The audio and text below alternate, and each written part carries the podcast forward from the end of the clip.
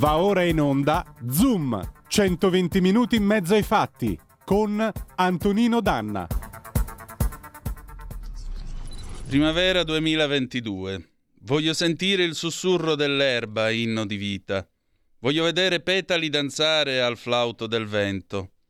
Voglio l'azzurro accarezzare le guance. Lasciate i bambini inseguire aquiloni, lanciare coriandoli e attraversare prati, per gioco. E che le madri corrano con loro nel turbine di primavera. Raccolgano fiori al tramonto, giungerà un'alba nuova. La luna canterà ninne nanne. Zittite i frastuoni. Fate tacere le parole di rabbia, esplosioni nel cuore. Non lasciate brandelli di vite, manifesti strappati di film, su muri squarciati.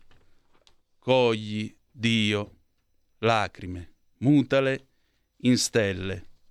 Cristiana Baldini è una valente professoressa di lettere presso il Liceo da Vinci di Villafranca e Lunigiana, mi ha autorizzato a leggervi questa poesia stasera e la dedica, e mi associo anch'io in questa dedica, a tutte le mamme e tutti i bambini del mondo. Amiche e amici miei, ma non dell'avventura, buonasera! Siete sulle magiche, magiche, magiche onde di Radio Libertà.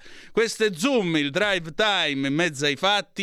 Io sono Antonino Danna e questa è la puntata d'esordio di questa nuova serie del programma di lunedì 7 marzo dell'anno di grazia e del Signore 2022. Cominciamo la nostra trasmissione.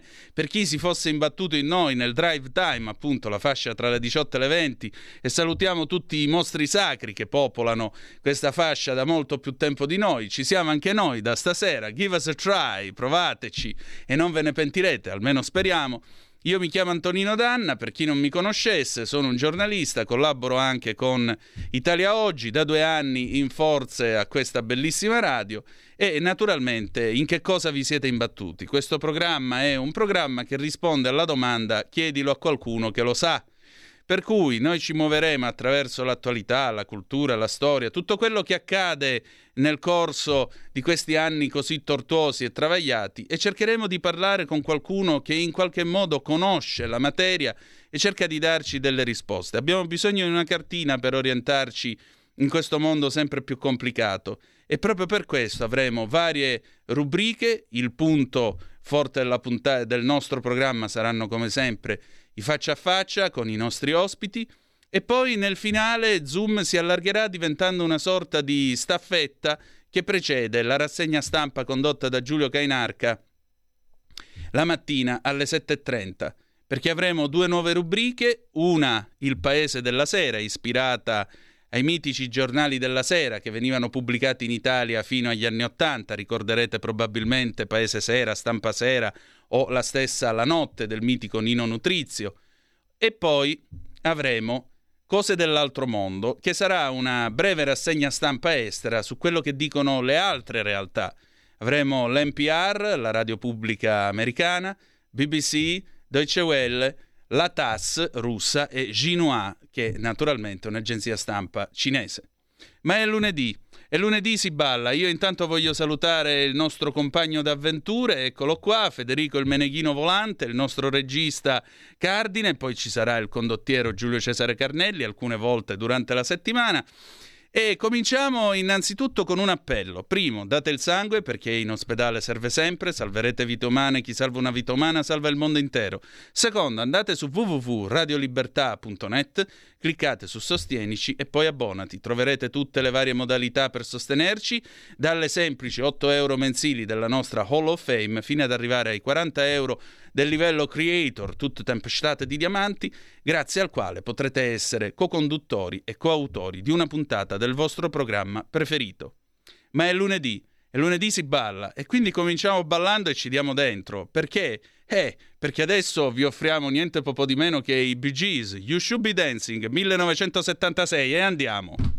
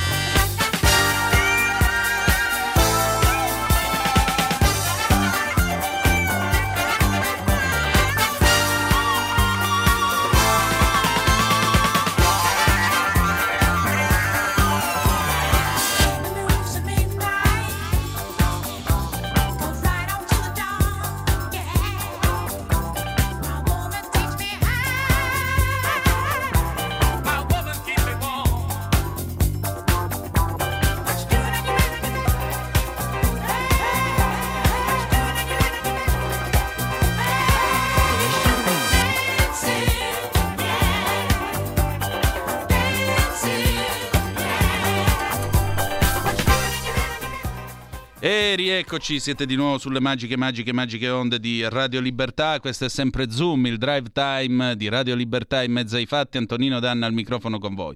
Cominciamo subito la nostra puntata. Avete ascoltato i Bee Gees con questo grandissimo pezzo, You Should Be Dancing del 1976 e adesso eh, diamo il benvenuto al nostro co-conduttore di giornata perché, signore e signori, è il momento della rubrica del lunedì.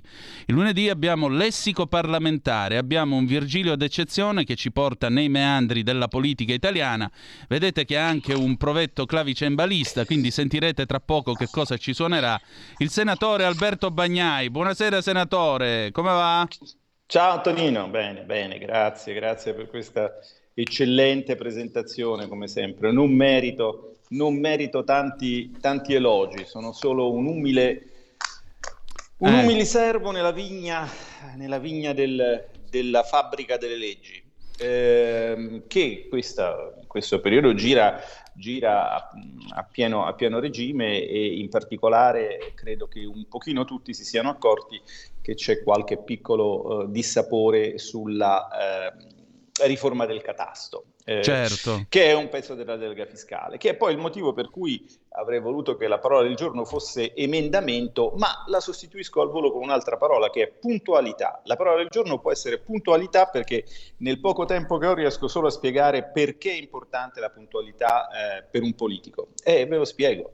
Eh, torno a quando ho spiegato che ehm, le leggi, diciamo così, non si fanno entrando in 600 o in 300 in un'aula lasciando che lo Spirito Santo scenda su di te eh, ti, e ti infonda la sua saggezza e poi schiacciando i pulsanti secondo coscienza. Le leggi si arriva a fare la legge attraverso un processo molto lungo, molto complesso, che, che, è, che, è, lungo e complesso perché bisogna garantire la rappresentatività di tutte le forze politiche e quindi di tutti i cittadini. E questo processo molto lungo e molto complesso si snoda attraverso una maratona di riunioni di vario tipo. Ci si vede all'interno del proprio partito per capire che cosa si vuole e questa spesso è la parte più difficile.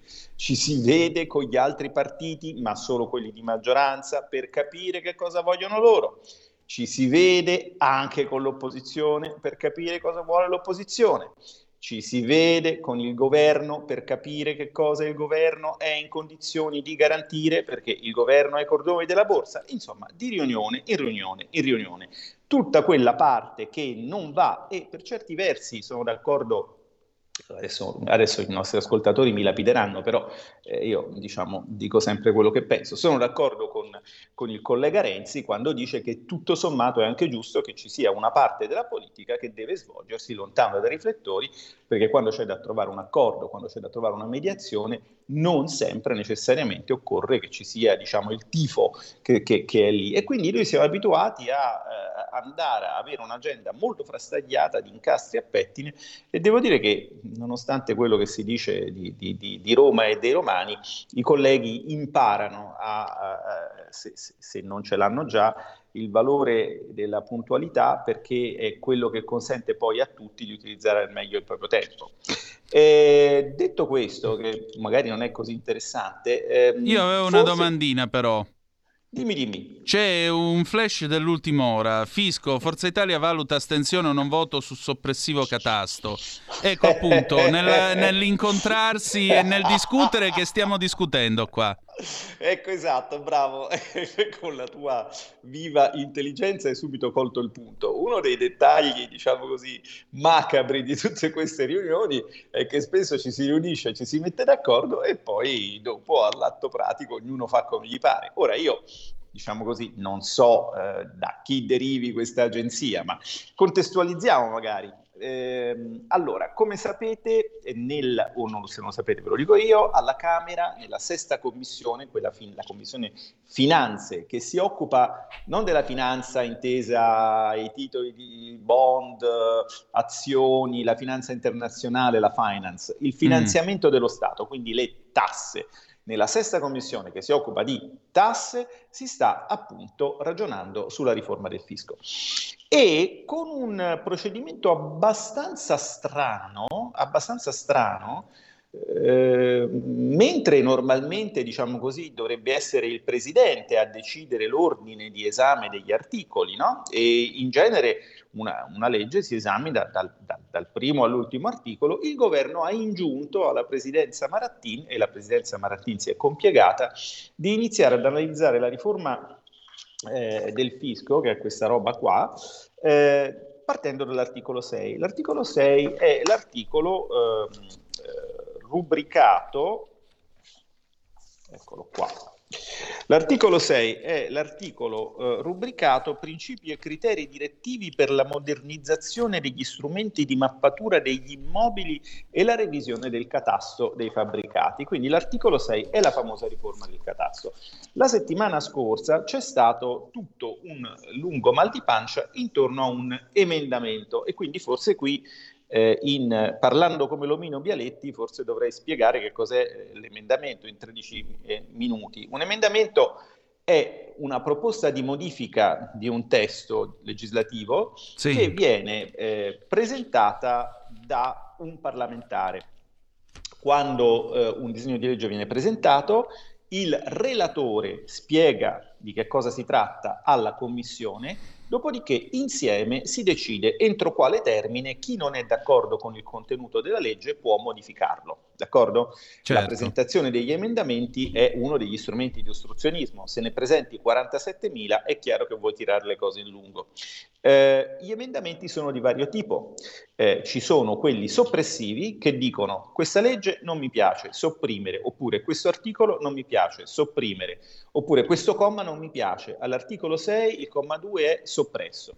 Quelli chiaramente si discutono per primi e un senso ce l'ha, perché non ha senso modificare una legge o un articolo se poi dopo voti per sopprimerlo. Dopo ci sono i modificativi e poi ci sono gli emendamenti aggiuntivi. Sapete quando vi capita di leggere l'articolo 12 bis, l'articolo 14 quinquies? Quelli sono eh, articoli che sono stati aggiunti a un disegno di legge con un emendamento aggiuntivo. Di che si parla questa settimana? La settimana scorsa si è parlato dell'emendamento soppressivo dell'intero articolo 6 che quindi tirava via il tema catasto dalla delega fiscale, conformandosi mm. alla volontà delle eh, commissioni finanze eh, congiunte che avevano escluso questo tema dal loro documento votato a giugno, eccetera, eccetera. Questa settimana, e l'agenzia di cui tu parli si riferisce probabilmente a questo, si voterà un altro soppressivo, non di tutto l'articolo 6, ma solo del secondo comma. Il secondo comma, che è quello che dice che in attuazione, no, aspetta, secondo comma dell'articolo 6 che sta qui, che è quello che dice che il governo è delegato a prevedere con i decreti legislativi che farà per poi attuare concretamente la riforma l'integrazione delle informazioni presenti nel catasto dei fabbricati e in particolare qui c'è il tema molto controverso della rendita attualizzata in base, ove possibile, ai valori normali espressi dal mercato. Questo è un tema abbastanza, eh, abbastanza delicato perché è qui che poi si anniderà eh, l'aumento delle tasse sulla casa, che non è una cosa che eh, particolarmente gli italiani desiderino, anche se mi rendo conto che per quelli che hanno eh, concepito questo disegno di legge, che non sono in Italia ovviamente, ma sono in Europa, eh, questo sia difficile da capire, perché in Italia l'immobile è una forma di investimento del risparmio anche da parte della piccola proprietà e dei piccoli risparmiatori molto diffusa.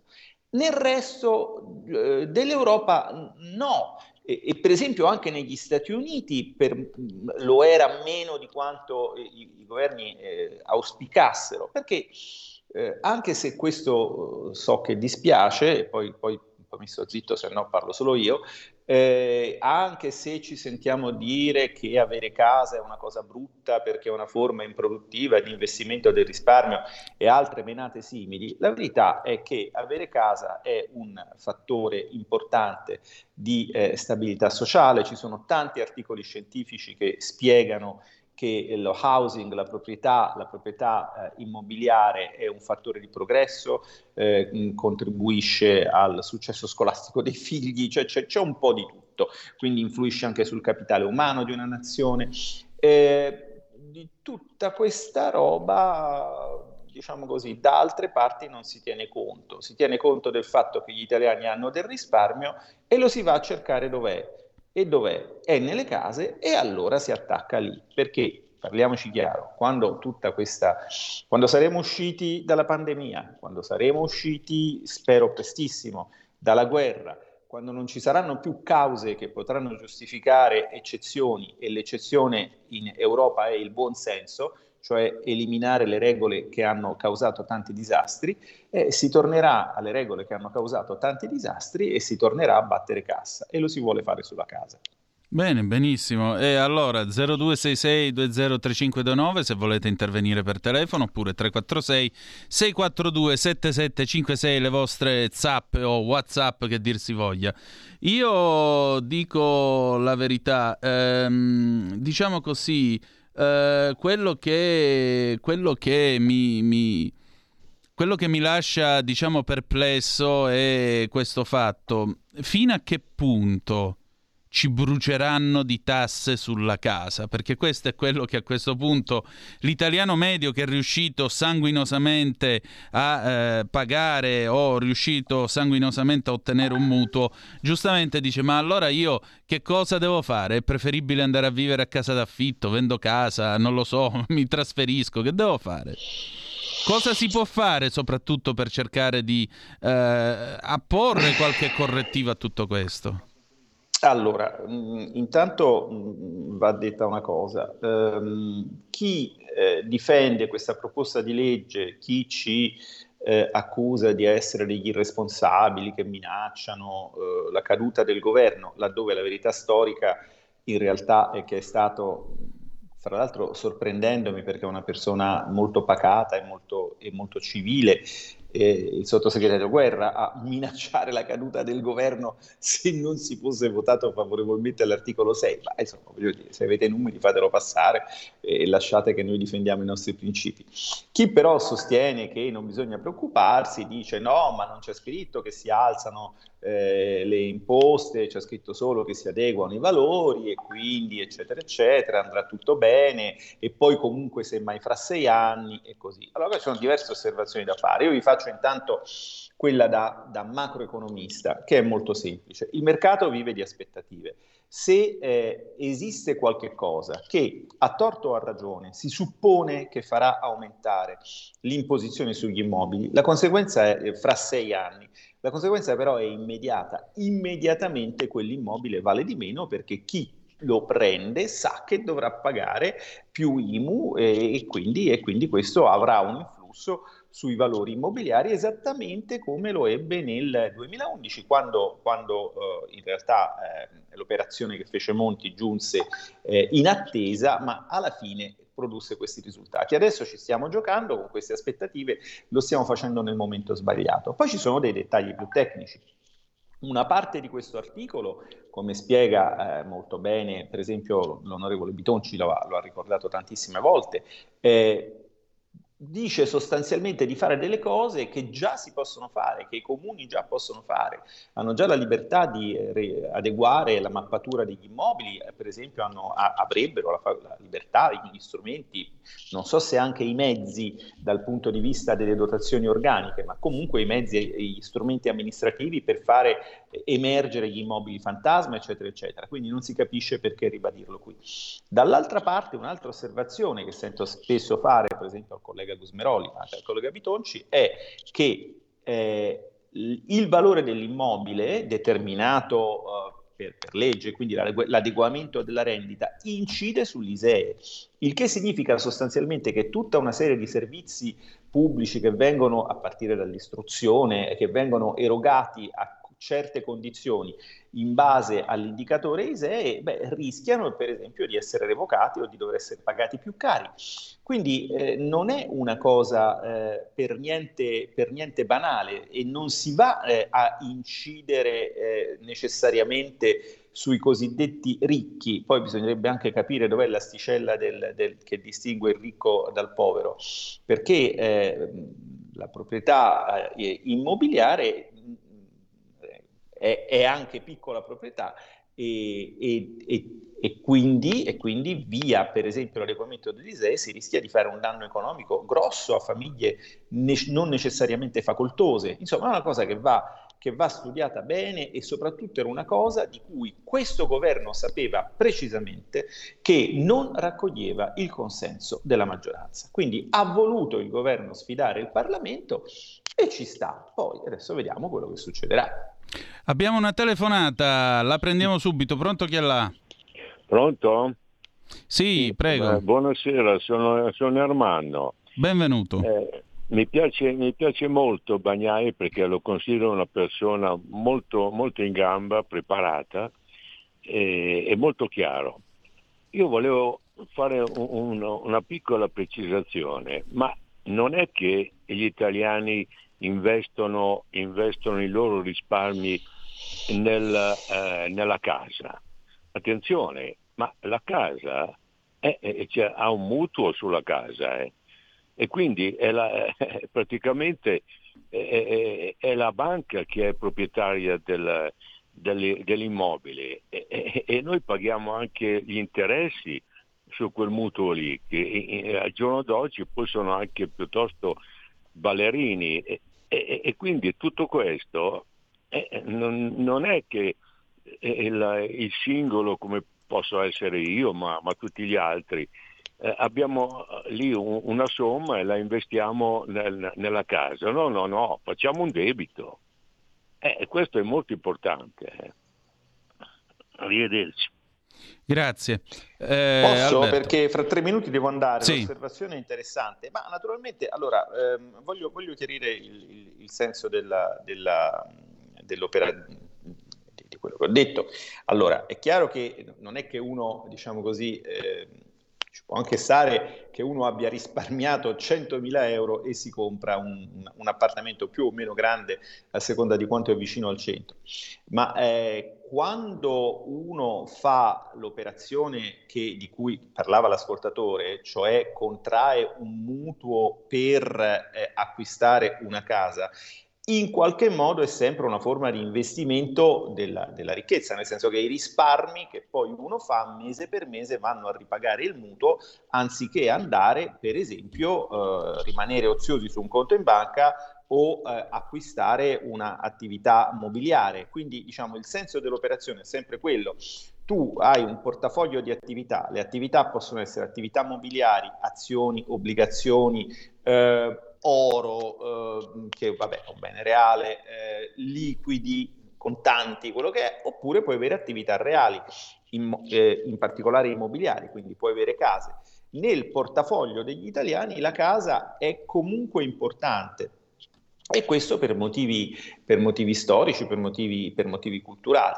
Quello che probabilmente vuole chi, eh, diciamo così, disincentiva la proprietà immobiliare è che i risparmi, invece di finire a pagare il mutuo per essere poi alla fine proprietari della casa, perché diciamo la banca, la casa a un certo punto non è più della banca sperabilmente, beh, forse vogliono che invece i risparmi si avviino verso il mercato monetario e finanziario, che è un modo di organizzare il circuito del risparmio che va molto di moda per esempio negli Stati Uniti o in altre forme o in altri, o in altri, o in altri paesi da cui ogni tanto ci arrivano quelle meravigliose crisi che ci fanno tanto eh, diciamo, divertire noi economisti, lo dico eh, amaramente perché non c'è in realtà molto da divertirsi. Allora, vi devo lasciare, purtroppo come sapete questa settimana eh, è, andata, è, andata, così, io avevo solo mezz'ora e, e, e mi dispiace perché diciamo che la prossima settimana eh, la parola sarà emendamento perché c'è un po' da parlare e poi sapremo se è passato il, soppre- il soppressivo del, del, del, secondo comma dell'articolo 6, cioè sapremo se il Parlamento avrà fatto sentire eh, diciamo, la sua voce e sapremo che cosa sarà successo. Grazie mille per l'ospitalità e alla, e alla settimana prossima. Grazie tante, un saluto di nuovo. E allora riprendiamo la linea e andiamo un momento in pausa, dopodiché torniamo con eh, Lucio Dalla, Treno a Vela 1977, perché sì, aumenta tutto, parliamo anche di questa tra poco.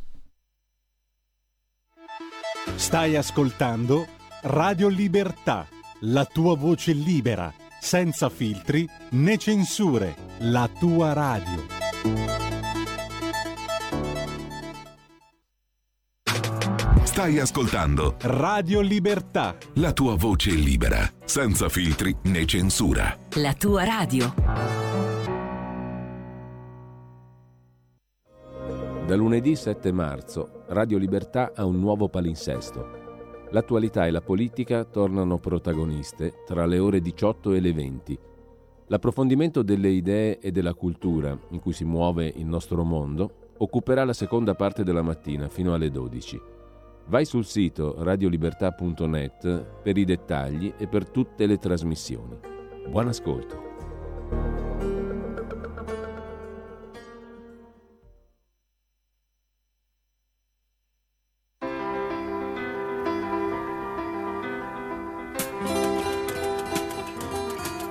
Voglio un chilo di pane e un fiasco di vino le do in cambio il bambino che ho in più. Posso dargli anche un osso, non mi piace di cane, è passata la fame, è passata la fame. Quanto costa una mela? Costa un sacco di volte se mi faccio picchiare un pochino, la darebbe al bambino. Se la metterà in testa senza neanche capire, così lei con le frecce si potrà divertire, si potrà divertire. Tutte le sere il padre e il figlio si tenevano per mano e poi nella notte senza suoni e nostalgia si incontravano con gli altri nella via. E senza un alito di vento a guardare quella stella là che era una stella senza luce era quella del Rocco Star. E poi via di corsa fino alla ferrovia dove a lume di candela passava un treno a vela ringhiando, sbuffando, bimbo, non piangere più. Il bambino ora dorme sulla schiena di un cane, mentre il padre sfinito gli fa aria con dito. Poi c'è gente cantante Patrizio e il suo porno comizio nel suo porno comizio. Oh, si è svegliato il bambino a dormire ora il cane, mentre il padre da ore non parla ed ha sempre più fame. In un lampo la sua decisione, comincia a volare. E comincia a volare comincia a volare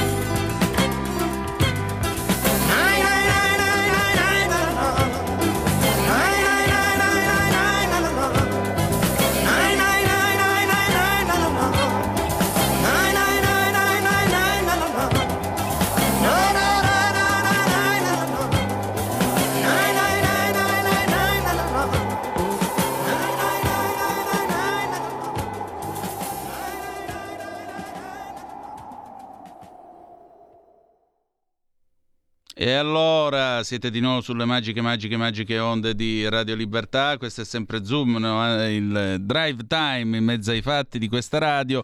Antonino Danna al microfono con voi. Era Lucio Dalla con Trena a Vela del 1977, signore e signori. Eh già, sono aumentate le cose. A proposito, a quant'è la benzina stasera? Già che ci siamo, diamo un'occhiatina perché sarebbe interessante scoprire quanto costa la benzina in questo paese. Vediamo un momentino, vediamo un momentino, uh, andiamo su prezzibenzina.it. Uh, eh, diesel 1,89,1 era 1,78,7, benzina 1,99,9 era 1,99,9. Il GPL da 0,816 a 0,851, il metano da 1,798 a 1,962, andiamo proprio bene. Allora, eh, 0266203529 se volete essere dei nostri oppure te, attraverso il telefono oppure 346 642 7756 se volete essere dei nostri attraverso la Zap o il Whatsapp che dir si voglia. Nel frattempo però abbiamo una seconda rubrica ringraziando il senatore Alberto Bagnai. Eh, ad, ehm, a domanda risponde. Per chi non ci conoscesse questa è una rubrica curata dall'avvocato Claudio De Filippi del Foro di Milano che ogni settimana tratta argomenti giuridici. E se volete partecipare, inviare i vostri quesiti avete l'indirizzo, l'indirizzo altro non è che a domanda risponde zoom gmail.com domanda risponde zoom gmail.com e allora andate eventualmente a scrivere una mail all'avvocato De Filippi che nel frattempo introduce il tema di questa sera. E andiamo. Radioascoltatori, buongiorno. Avvocato Claudio De Filippi, Foro di Milano. Come spesso accade, eh, mi ispiro spesso e volentieri a fatti di cronaca, quindi più che parlare di a domanda risponde, si potrebbe parlare di una rassegna stampa, ovviamente lo dico ironicamente.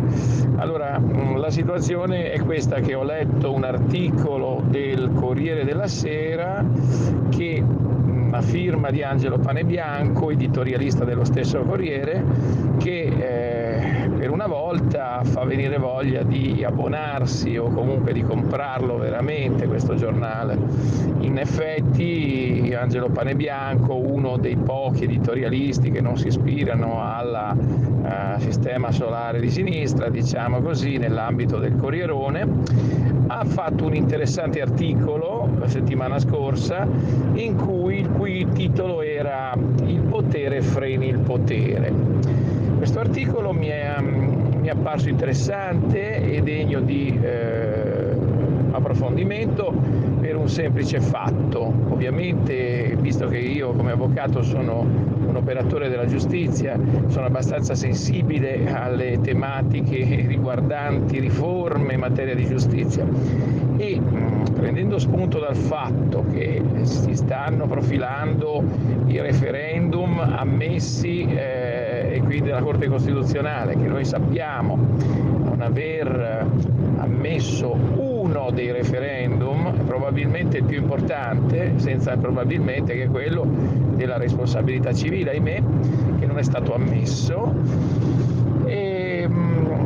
Peraltro gli altri sì, lo sono stati, quindi la, lo sforzo, diciamo così, della Lega e del Partito Radicale, del Movimento Radicale, hanno partorito un buon risultato perché di 5 o 6 o 7 referendum ne sono stati approvati tutti tranne quello in materia di responsabilità civile.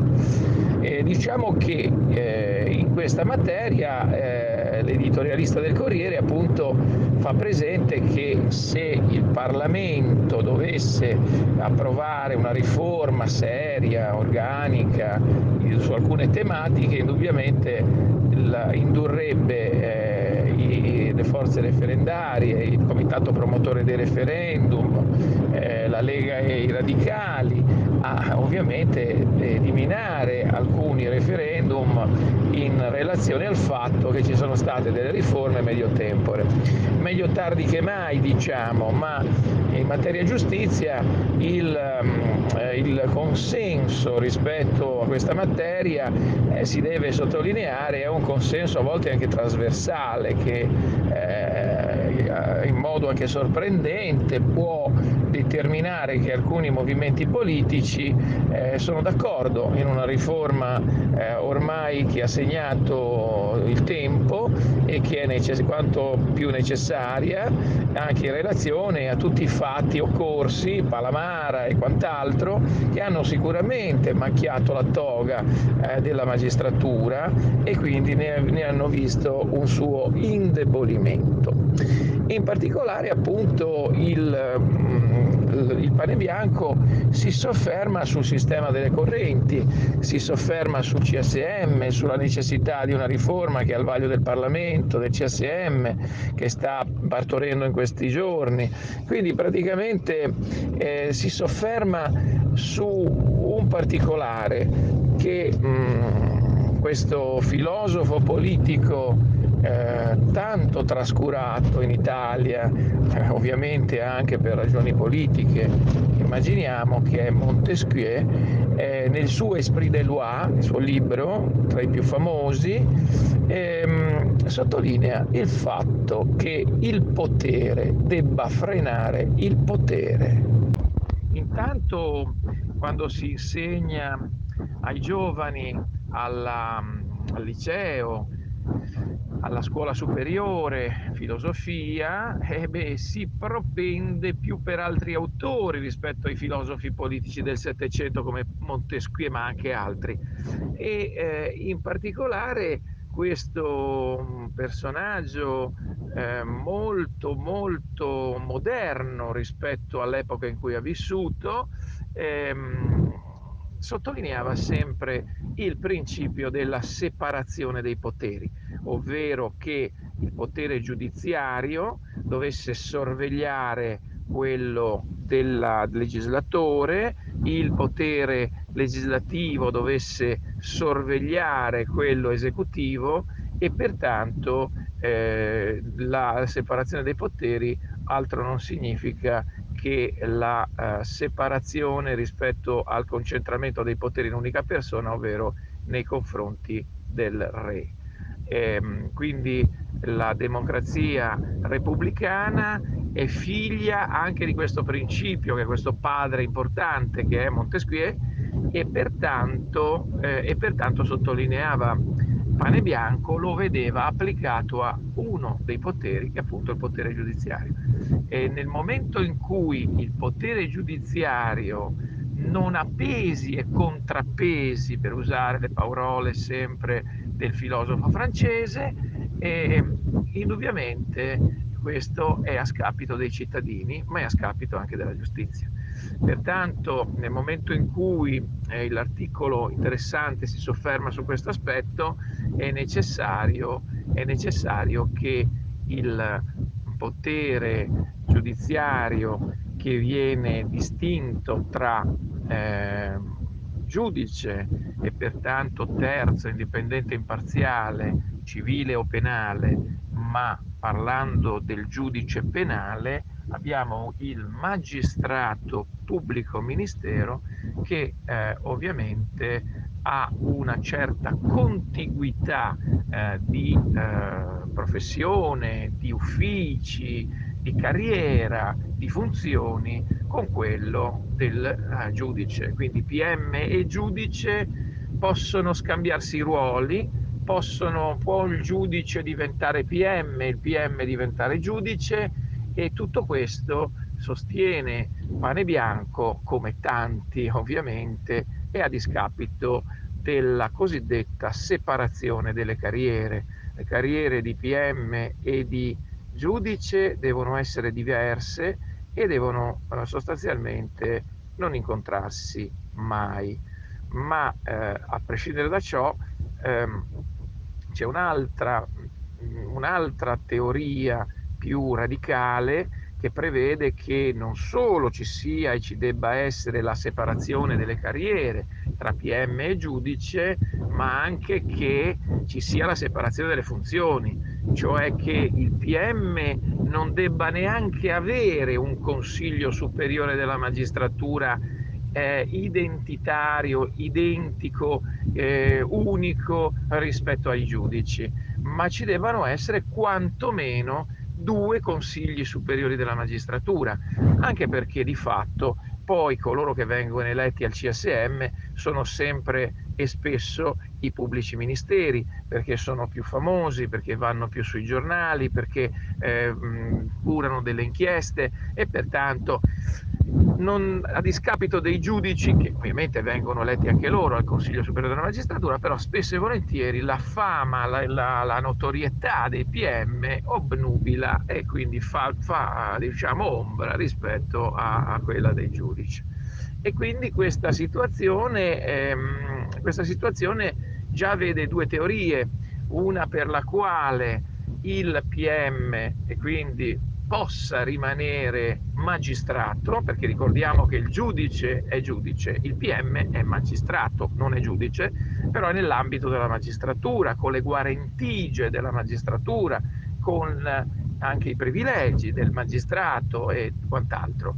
E pertanto si scontrano due teorie per cui la prima, quella della separazione delle carriere, tollera questa situazione di diciamo presenza del PM come magistrato, quella più radicale, indubbiamente che ha delle frecce al suo arco eh, anch'essa, eh, dice no, il pubblico ministero non deve neanche essere un magistrato, pubblico ministero deve essere un avvocato di Stato. Perché? Perché se il, la difesa deve operare ad armi pari rispetto all'accusa, e, e non può eh, ovviamente che eh, determinarsi una eh, necessità di fuoriuscita dalla magistratura del pubblico ministero. Per cui il, pubblico ministero diventa un avvocato d'accusa, un avvocato di Stato e non può e non deve essere un magistrato proprio per il contemperamento dei poteri e per la funzione costituzionale della difesa.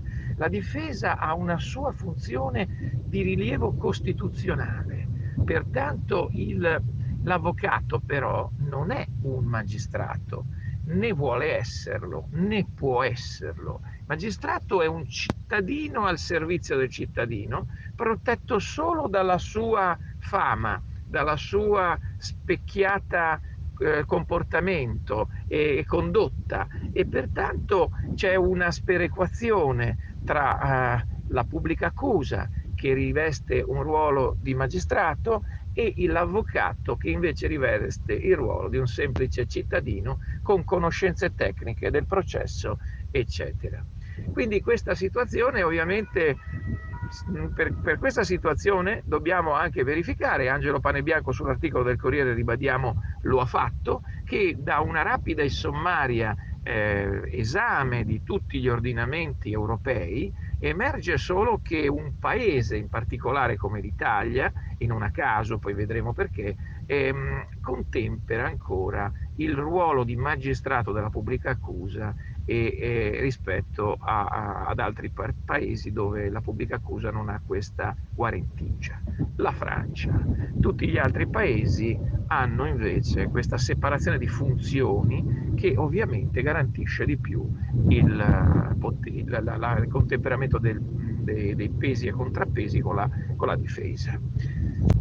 Per concludere questa, questo nostro rapido excursus in materia di riforme, in materia di giustizia, eh, auspichiamo che i cittadini italiani, perché sono stati richiamati su materia giustizia più, più, più volte, vadano a votare eh, senza particolari ordini di scuderia, sinistra, destra, centro, perché è un interesse comune, perché, eh, perché chiunque può avere un, un'opinione contraddittoria rispetto a, ad altri, eccetera, e pertanto questa materia eh, auspichiamo che, venga il, che, che, sia il popolo a dare una, ehm, una indicazione di massima e un'indicazione chiara su cosa fare e su come la politica deve affrontare la spinosa materia della giustizia. Sappiamo che la politica è molto debole con la giustizia, con i giudici, con i pubblici ministeri, ma il popolo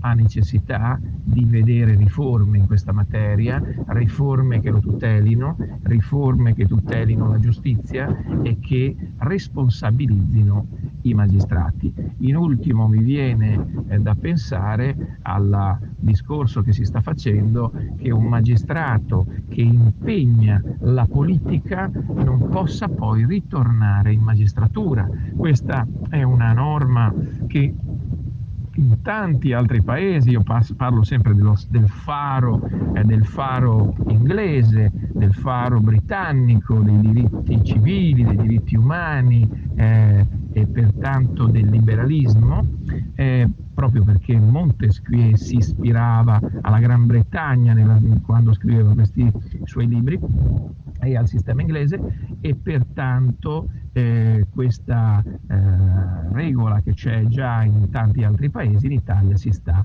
eh, affacciando.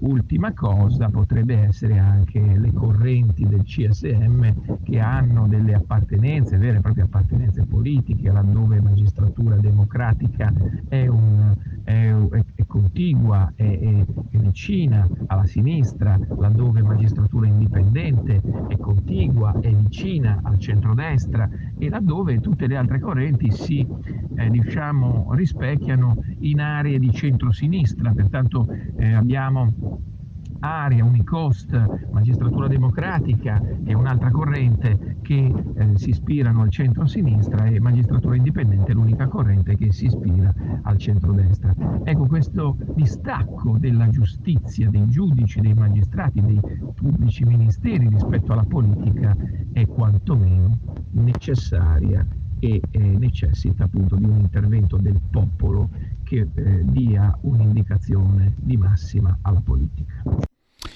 E queste erano le riflessioni dell'avvocato Claudio De Filippi a proposito della riforma della magistratura. Sapete tra l'altro che ci avviciniamo verso i referendum ai quali saremo chiamati naturalmente a partecipare. Habla Pueblo come era eh, nel 1977 quando in Spagna si trattò di votare l'abolizione della legge organica de successione e tutta quella roba lì che portò poi la Spagna alla democrazia. Perché sì, quando è un referendum è proprio così, habla pueblo, tocca al popolo parlare, tocca al popolo dire la sua e intervenire. Abbiamo ancora 8 minuti circa, dopodiché alle 19 avremo il faccia a faccia con l'amico Fabrizio Protti che è consulente e presidente nazionale dello Sportello Amianto. Apriamo, apriamo in questa seconda parte di Zoom una eh, pagina abbastanza ampia a proposito dell'Ucraina e naturalmente mh, mm, sentiremo un pochino dalla viva voce di chi è andato fino al confine, da chi è andato fino al confine tra la Romania e l'Ucraina, eh, sentiremo dalla loro viva voce appunto quello che eh, mh, mm, hanno fatto per portare a casa dei profughi, per dare loro la possibilità di un'accoglienza e naturalmente la possibilità di costruire un futuro quantomeno sereni in questo paese. Poi in realtà ci sarà la sorpresa perché tanti di questi profughi che eh, arrivano nel nostro paese vogliono tornare in Ucraina, vogliono tornare nel loro paese, vogliono ritrovare la possibilità di costruirsi un futuro natural- naturalmente a Kiev e dintorni. 0266203529 se volete intervenire attraverso il telefono oppure 346 642 7756 se volete invece intervenire attraverso i Whatsapp o le zap che dir vogliansi. E allora nel frattempo diamo un'occhiatina a quello che sta accadendo nel mondo e l'abbiamo qui il primo piano dell'ANSA, è in corso il terzo round dei negoziati tra Russia e Ucraina in quel di Brest. Kiev lancia un'accusa molto grave, Mosca viola gli accordi e bombarda. Eh, vediamo un pochettino che cosa dice Lanza. Niente, perché al momento hanno appena caricato la notizia, quindi torniamo un pochettino indietro, andiamo a vedere i nostri amici della BBC invece che cosa dicono su questo tema. Eh, consente, ecco qua. Eh, beh, l'accusa è molto grave. La BBC apre con questa notizia: il bombardamento russo impedisce l'evacuazione ancora una volta. La Russia continua a bombardare Mariupol, Kharkiv e altre città chiave, nonostante stia offrendo eh, delle vie di fuga, dei corridoi d'uscita appunto dal paese. Eh, a Dublino, nel frattempo, dice sempre la BBC che eh, da giorni sta facendo live reporting a, po- a, proposito di quello che accade in Ucraina, alle 18.38 riferisce... Eh, sì, 18.38 ora attuale, si batte l'ora di Roma. Eh, un furgone è andato addosso alla, all'ambasciata russa a Dublino. Un uomo è stato arrestato dopo che un grosso furgone è andato a sbattere ai cancelli dell'ambasciata russa in quel di Dublino. Eh, si apprende che nessuno è stato ferito. In ogni caso la polizia nella capitale irlandese dice che sta investigando sull'incidente in quanto danneggiamento movimento criminale. Le strade vicino all'ambasciata sono temporaneamente chiuse. Ancora, eh, alle 18.20 invece si informa che un piccolo numero di persone hanno lasciato Mariupol, sono riuscite a scappare da Mariupol, è il principale porto commerciale dell'Ucraina, è popolato da circa 450.000 persone, è una città mh, mm, chiave per quanto riguarda la strada che collega la Russia alla Crimea. E sapete che tra le richieste che Mosca ha avanzato quest'oggi dicendo che sarebbe pronta a cessare immediatamente i combattimenti e quindi arrestare la sua macchina bellica, c'è quella del riconoscimento della Crimea come parte appunto della Russia, oltre al riconoscimento delle due repubbliche separatiste che Putin aveva autonomamente riconosciuto con un decreto firmato in diretta TV. I tentativi di evacuazione dalla città meridionale, dal porto meridionale di Mariupol sono ampiamente falliti dal momento che l'accordo di cessate il fuoco è stato più volte infranto sia sabato che domenica scorsa. La città è stata accerchiata dalle forze russe eh, e viene accerchiata, continua a essere accerchiata da giorni con eh, i, tutte le linee di comunicazione distrutte, non c'è corrente elettrica e il cibo sta rapidamente finendo. È un vero e proprio assedio. Ma si apprende che appunto una piccola quantità di persone è riuscita a fuggire dalla città. La giornalista di Mariupol Anna Romanenko ha dichiarato alla BBC che una colonna di auto private sono riuscite a lasciare eh, la città. Uno di quelli che se ne sono andati ha detto che guidando attraverso delle piccole strade di campagna e facendosi aiutare anche dalle tenebre, eh, beh, questa carovana è riuscita a raggiungere il territorio controllato dai soldati ucraini. Quindi anche qui c'è naturalmente chi eh, prova a scappare, chi prova a cercare di raggiungere la libertà e la sicurezza. A proposito di sicurezza, dopo l'intervista con il nostro Fabrizio Protti ascolterete anche l'intervista al sindaco di Cavaria Compremezzo in provincia di Varese, Franco Zeni. Io ho avuto il piacere di intervistarlo questa mattina, ci ha raccontato il suo viaggio verso la frontiera eh, tra Romania e Ucraina e è riuscito a riportare dei bambini, bambini che portano portano su di essi purtroppo eh, i traumi della guerra. Pensate che uno di questi, dieci anni, eh, portato qui in Italia, Cavaria Compremezzo è eh, vicino all'aeroporto della Malpensa. Beh, eh, ieri mattina verso le 7, quando naturalmente si sono sentiti i rumori dei motori degli aerei al decollo dall'aeroporto della Malpensa, cose che per tutti noi sono ordinaria amministrazione, chi se ne importa di un motore di un aereo che sta decollando, beh, il ragazzino si è presentato alla nonna, imbacuccato in una coperta e dice scappiamo, andiamo al rifugio, perché questo è quello che lui ha appreso in questi undici giorni passati in quel di Kiev. Questo è lo stigma che la guerra la imprime sulle anime sulle coscienze dei più piccoli e dei più deboli. Allora andiamo adesso in pausa, dopodiché rientriamo con Antonello Venditti sotto la pioggia del 1982, un bellissimo pezzo che ci porta all'intervista al faccia a faccia con Fabrizio Protti. A tra poco. La tua radio è ascoltabile anche con la televisione in digitale. Sul telecomando della televisione digitale o del tuo ricevitore digitale puoi scegliere se vedere la TV o ascoltare la radio. Risintonizza i canali radio e troverai anche Radio Libertà, canale 252.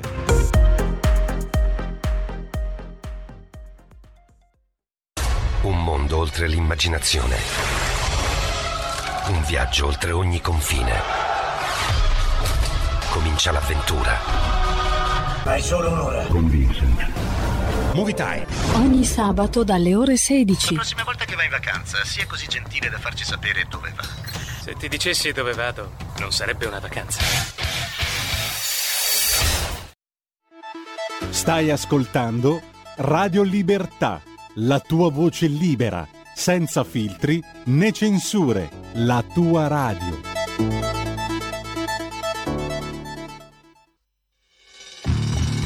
L'8 marzo ascolta Radio Libertà Sentirai donne che parlano dell'attualità e della realtà che ci circonda. Dalle 7.30 alle 21 a Radio Libertà solo voci femminili e non per omaggio ipocrita a una data convenzionale, ma per sottolineare che senza le nostre conduttrici il nostro palinsesto sarebbe dimezzato. Buon ascolto!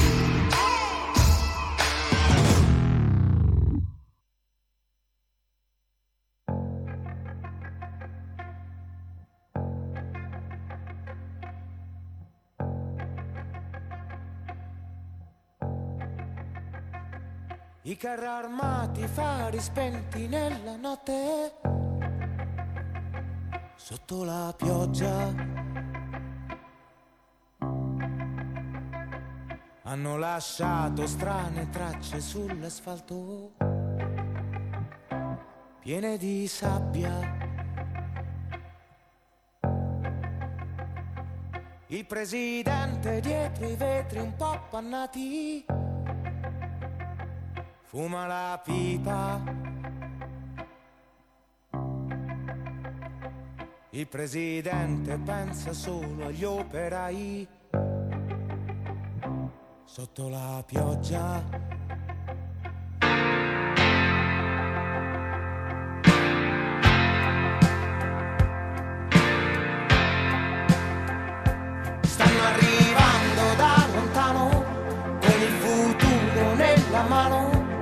Sotto la pioggia. Come la notte di Betlemme hanno contato nuove stelle sotto la pioggia. Dall'altra parte della strada, come una statua si è fermata una colomba.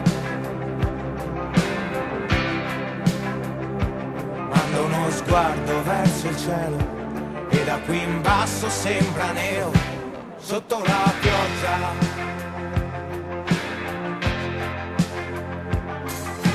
Sotto la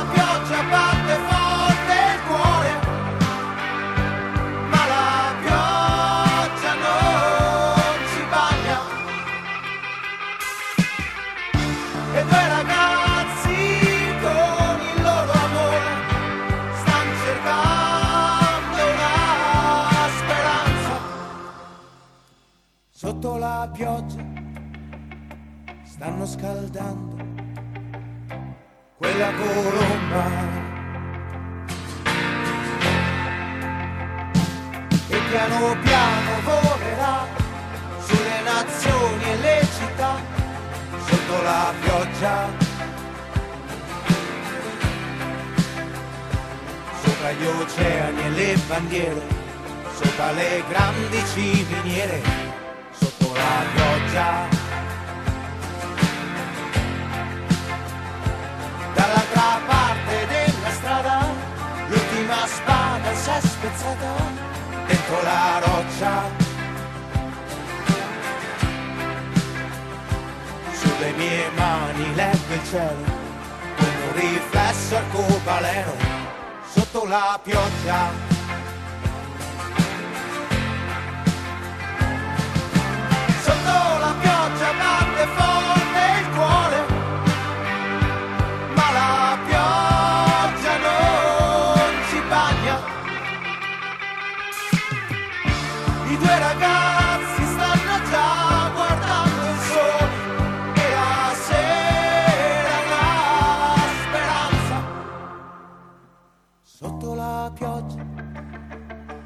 Sotto la pioggia, sotto la pioggia.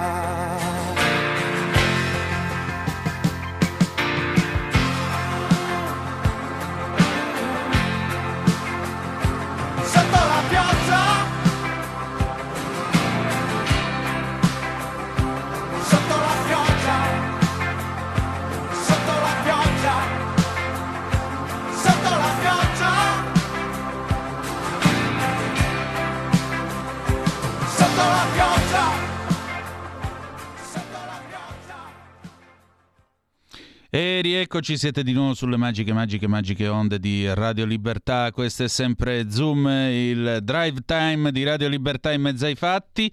E allora eh, siamo al secondo faccia a faccia di questa sera, dopo appunto la bellissima lessico parlamentare con eh, il senatore Alberto Bagnai. Purtroppo stasera io mi devo anche scusare col senatore Bagnai perché siamo stati un pochettino eh, con l'orologio che ci correva appresso, ma lunedì prossimo, ringraziando Dio, avremo molto più tempo per eh, il suo spazio e naturalmente per le vostre domande. Allora, la BBC, io sto inquadrando adesso il computer dello speaker, eh, eh, c'è questo servizio che è stato scritto da Michal Hussein, dice i rifugiati che arrivano dall'Ucraina vengono accolti in Polonia Polonia appena arrivano al confine nella città di Premzil, ma ci sono appunto delle, delle preoccupazioni e dubbi su come si possa mantenere questo sforzo di accoglienza se la guerra continua. Pensate che a Premzil soltanto ci sono, sono passati 180.000 rifugiati in 10 giorni e, e le stime parlano di circa un milione e mezzo di profughi dall'Ucraina già arrivati in Europa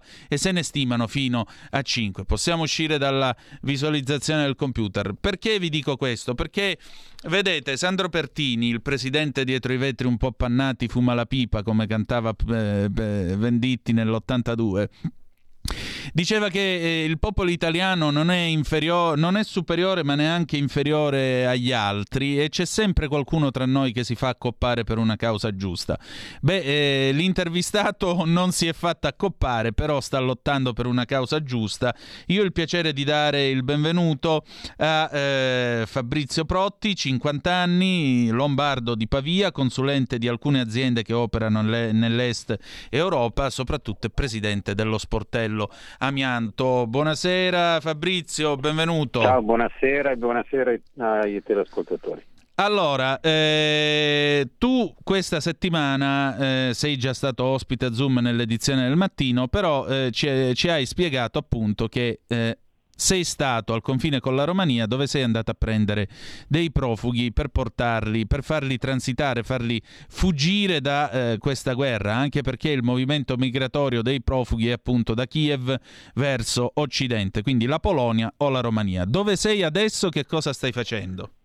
Allora, eh, noi di base siamo a Piatra Neamt, che è a 100 km dal confine di Siret, che è appunto il confine più grande sul, sugli altipiani dei Carpazi tra uh, Romania e Ucraina, dove mm. non sono transitati numeri differenti da quelli che tu hai citato nella cittadina polacca, cioè parliamo di quasi 250.000 profughi che sono transitati nell'arco dei dieci giorni dall'inizio del conflitto e uh, una, mh, mm, come dire, eh, struttura stabile che è passata da martedì, quando io ero al campo, ad oggi, da ospitare martedì 8.000 persone, oggi siamo arrivati quasi a 20.000 persone accampate in delle tende con temperature che vanno a meno 10 gradi la notte, stiamo parlando di categorie molto fragili, cioè di donne, bambini e anziani. Ecco, tra l'altro io qui mh, mm, ringrazio Giulio Cainarca che me lo ha segnalato. Il punto, questo giornale pavese, dice il progetto è stato ideato e coordinato appunto da te, prende forma il progetto per salvare i profughi. Oggi sono a Pavia per incontrare una trentina di sindaci del territorio che vogliono aderire al piano. Qual è la tua Corretto. idea? Allora, di fatto ovviamente questo è un progetto che nasce in terra rumena, nasce dal fatto che io sono residente in Romania oramai da anni, da, da, da più di dieci anni e lavoro in Romania eh, in pianta stabile per un grosso gruppo chimico di quelle parti. E la nostra idea è stata un'idea che eh, è nata in collaborazione con i cluster industriali rumeni per quanto riguarda appunto l'aiuto che non si limiti soltanto a un, un aiuto di primo conforto, quindi abitativo, eccetera, eccetera, ma si, si parla di un aiuto eh, modulato sul lungo periodo che arrivi fino all'integrazione sociale, quindi integrazione lavorativa, perché in Romania, a differenza che in Italia, c'è necessità di manodopera, eh, cosa che ovviamente in questo paese in, in, Italia facciamo fatica a vivere, a vedere come scenario. E, um, per cui uh, l'idea è radicata lì, prende vita lì, prende forma lì e cercheremo di portarla a termine lì.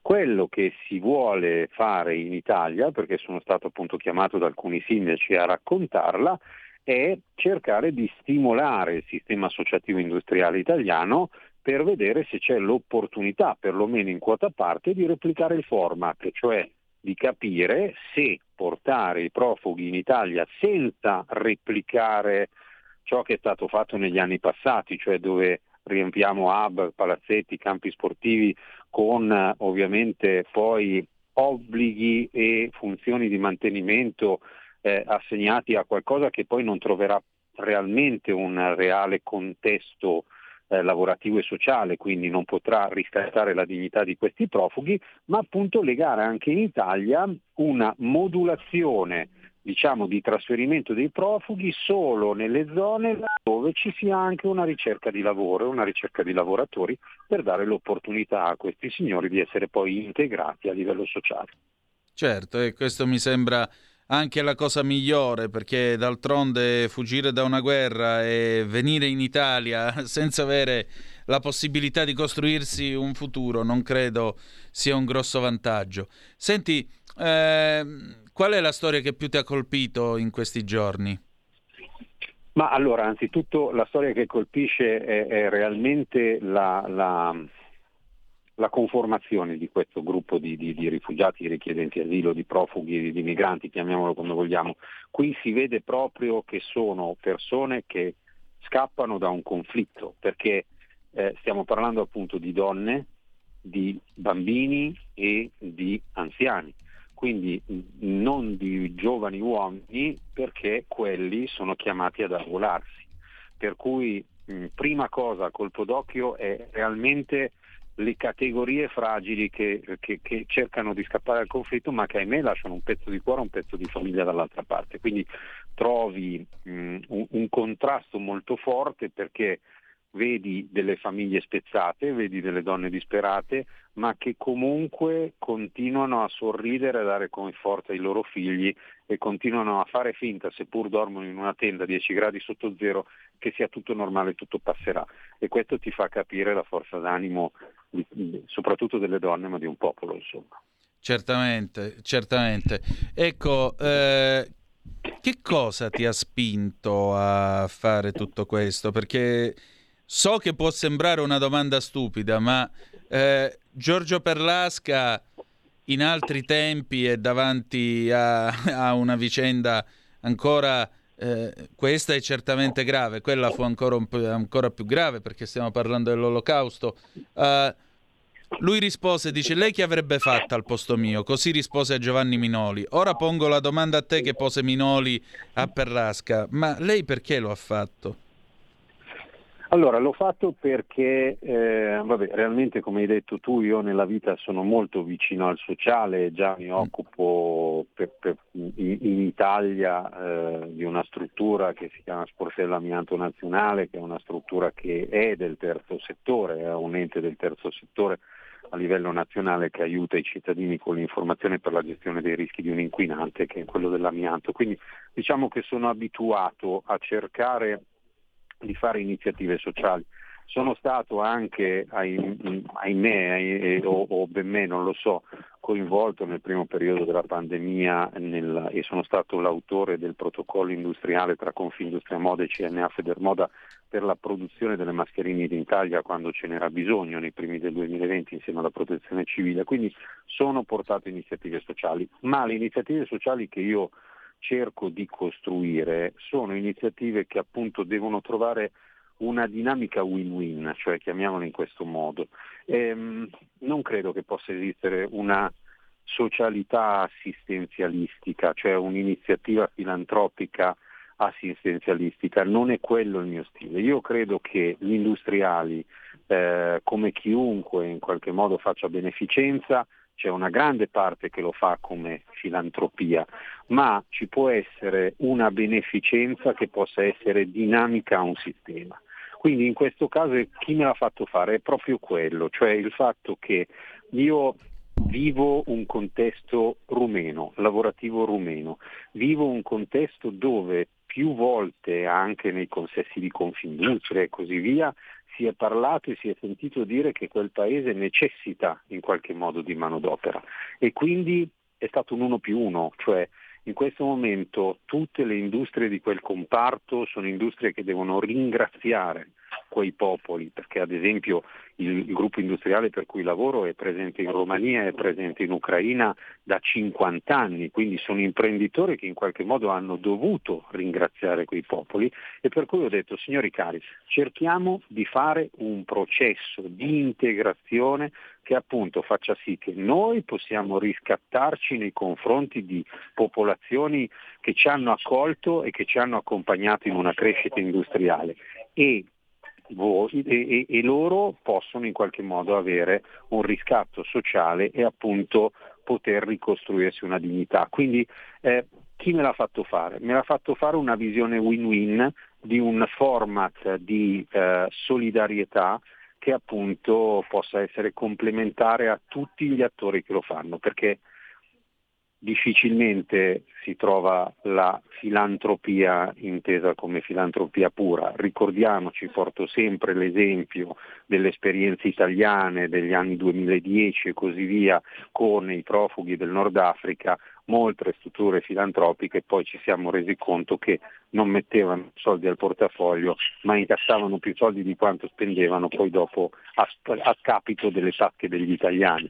Quindi in questo modo invece ovviamo quel problema perché di fatto è un'operazione chiusa che si conclude dando beneficio a tutti. Senti, eh, a che punto siamo con eh, il tuo progetto di accoglienza? Allora, questa settimana, eh, precisamente dopo domani, saremo a formalizzare tutto ciò che ci vuole per operare in quel paese nella massima legalità come ordine di scopo umanitario. Eh, la settimana prossima avremo le formalizzazioni cloni cluster industriali.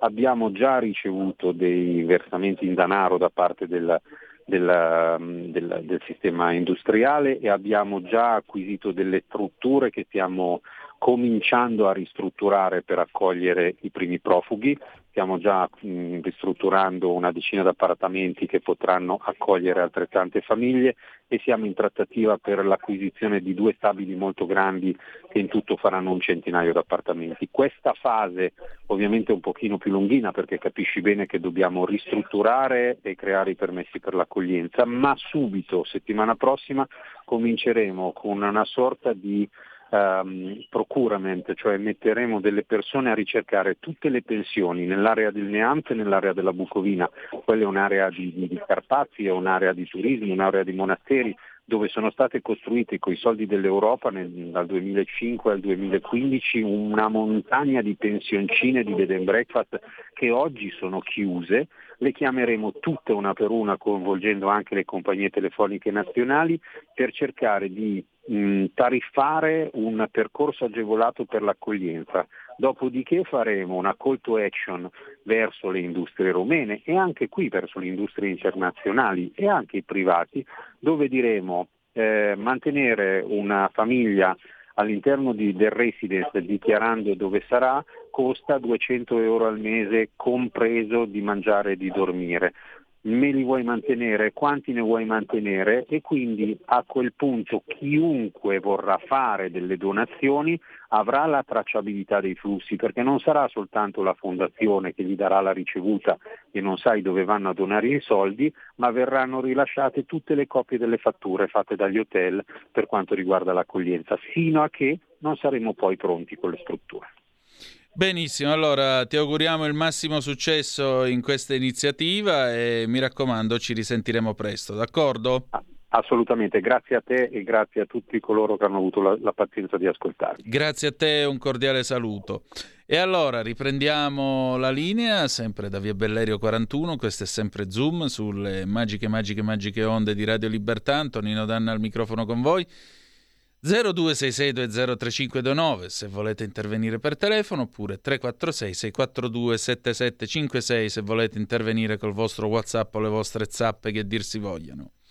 Se non abbiamo altre chiamate per il momento, però passiamo adesso a questa seconda parte della nostra pagina dedicata all'Ucraina perché abbiamo il faccia a faccia che abbiamo preparato oggi pomeriggio per voi con il sindaco di ehm, Cavaria Compremezzo, eh, Franco Zeni. Franco Zeni nei giorni scorsi ha fatto un viaggio di tre giorni all'andata e tre giorni al ritorno per andare a recuperare i nipotini, sono dei bambini di eh, una sua concittadina, perché a Cavaria, Compremezzo, la comunità ucraina è ben integrata, lavorano tutti, è gente che dà un forte contributo e anche i paesani stanno dando una mano nell'accoglienza. Allora, Federico, facciamo andare questa registrazione perché ascolterete che sì, gli italiani sono brava gente. E andiamo.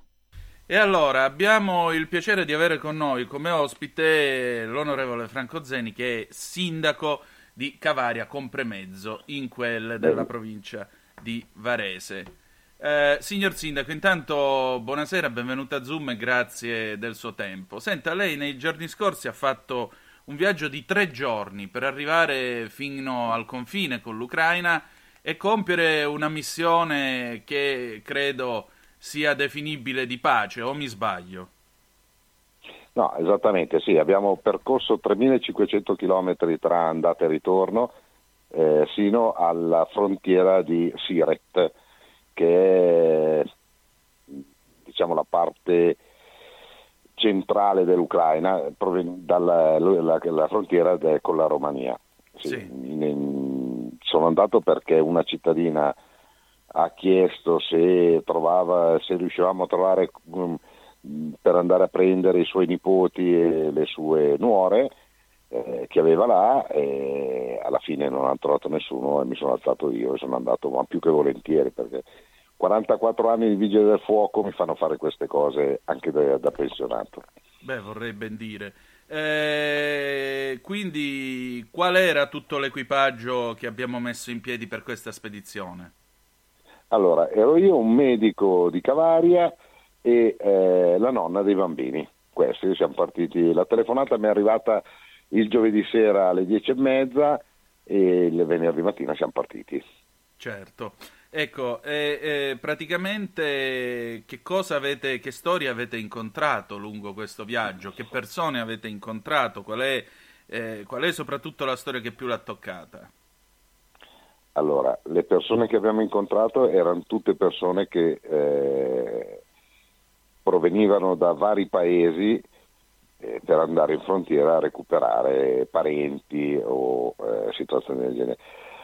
La cosa che mi ha fatto veramente molto piacere è che arrivati in Romania eh, ci siamo fermati in un albergo e questo ci ha detto che la loro associazione albergatore, adesso non so in Romania come si chiami, ha fatto mettere a disposizione per ogni albergo un certo numero di camere per i profughi che arrivano dall'Ucraina, per cui il, veramente l'albergo era pieno di profughi, giornalisti anche perché comunque sono quelli punti dove si riesce a, ferma, a fermarsi e eh, per cui li, man, li, mantengono veramente per adesso in, in queste situazioni. Stava, stavamo dicendo, lei appunto è arrivato in questo hotel, che cosa sta facendo eh, l'associazione degli albergatori in eh, Romania? Che cosa mi stava raccontando?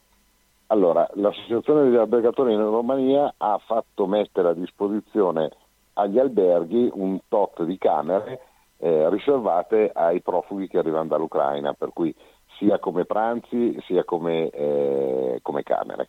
Certo. Eh, per cui veramente cioè, stanno dimostrando anche loro un gran cuore. Tra parentesi ci ringraziano perché se andiamo a prendere anche solo una persona è sollevarli un po' loro dai, dai costi che hanno e vi assicuro che di gente ce n'è veramente tanta che arriva lì. Certo, certo. E poi alla fine siete riusciti ad arrivare al, al confine. E arrivati al confine, che cosa avete confine, trovato? Mm. Arrivati al confine abbiamo trovato prima di tutto a due chilometri dalla frontiera un checkpoint dove vengono un po' radunate le persone, mh, quelle che sono in attesa dei parenti o di queste persone.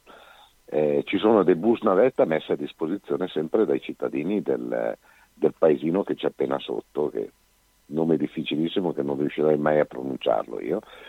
Comunque si, si arriva in frontiera e lì veramente si vede quello che eh, può toccare il cuore a qualsiasi persona.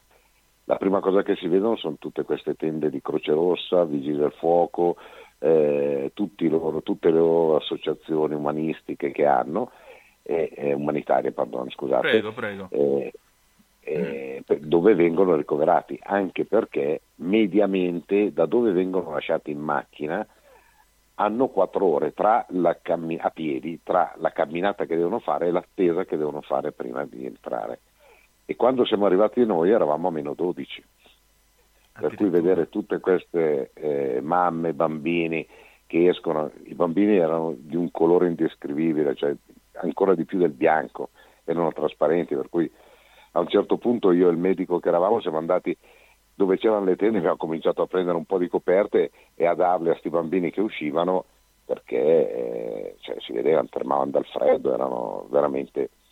Poi vengono rifocillati un attimino in queste tende, qualcuno si ferma in una struttura che hanno lì, ma non è grossissima, anzi abbastanza piccola, eh, in attesa che qualcuno li venga a prendere e gli altri poi hanno i vari parenti o le varie associazioni che eh, se li prendono oppure hanno già il posto magari in qualche albergo. Eh, sì. Ecco, eh, signor devo, Sì, dire, devo, de- devo dire che la polizia di frontiera rumena e eh, i vigili del fuoco che c'erano in posto, eh, persone squisitissime perché cercavano anche loro di dare più conforto possibile di trovare veramente si sono dati tanto da fare eh, in tutte le maniere. Certo. Cioè da, da, dare, da dire e, e, fare veramente un plauso al popolo rumeno in questa occasione perché quello che ho visto è veramente la vera solidarietà.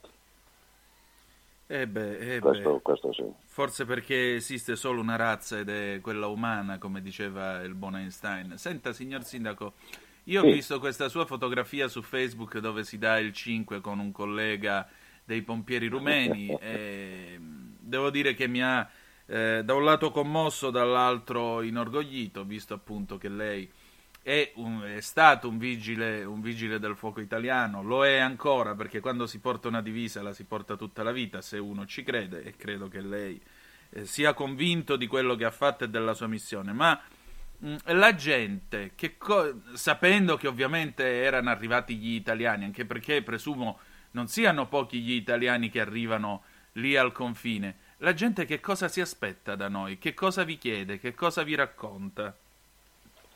Allora, la cosa che mi ha stupito eh, soprattutto è che loro non parlano né di un eh, presidente né dell'altro presidente, per cui né di Putin né di quello ucraino, ma parlano solo della situazione che stanno vivendo.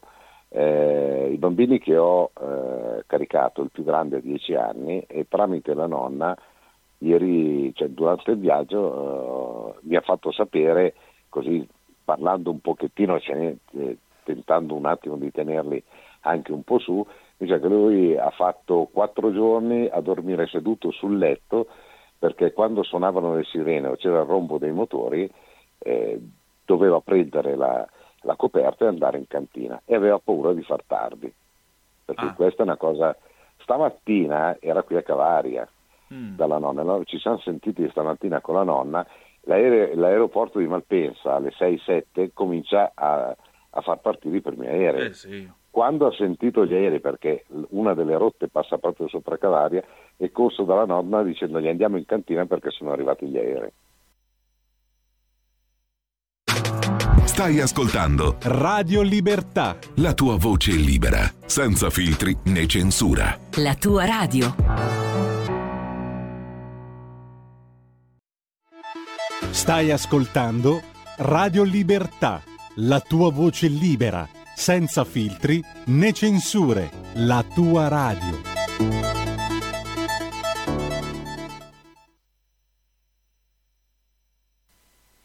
Certo, non, e non hanno, e hanno- hanno il terrore di, di questa cosa, ma il terrore anche eh, in autostrada eh, il più piccolo si è messo a piangere perché è fermato in un, eh, ci siamo fermati in un autogrill e c'era un- mettendo in moto una macchina vicino a noi, noi a, a come si dice, il motore ha fatto uno scoppio, eh, ci è voluto mezz'ora prima di, cal- di calmarlo.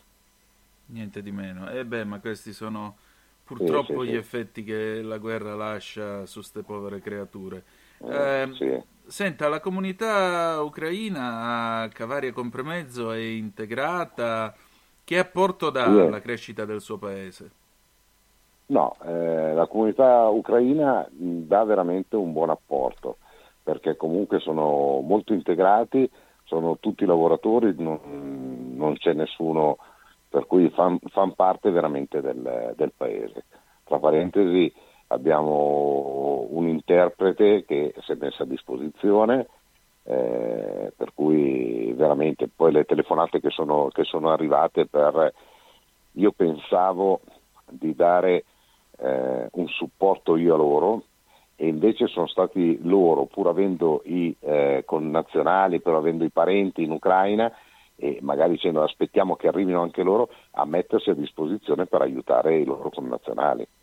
Cui, ecco.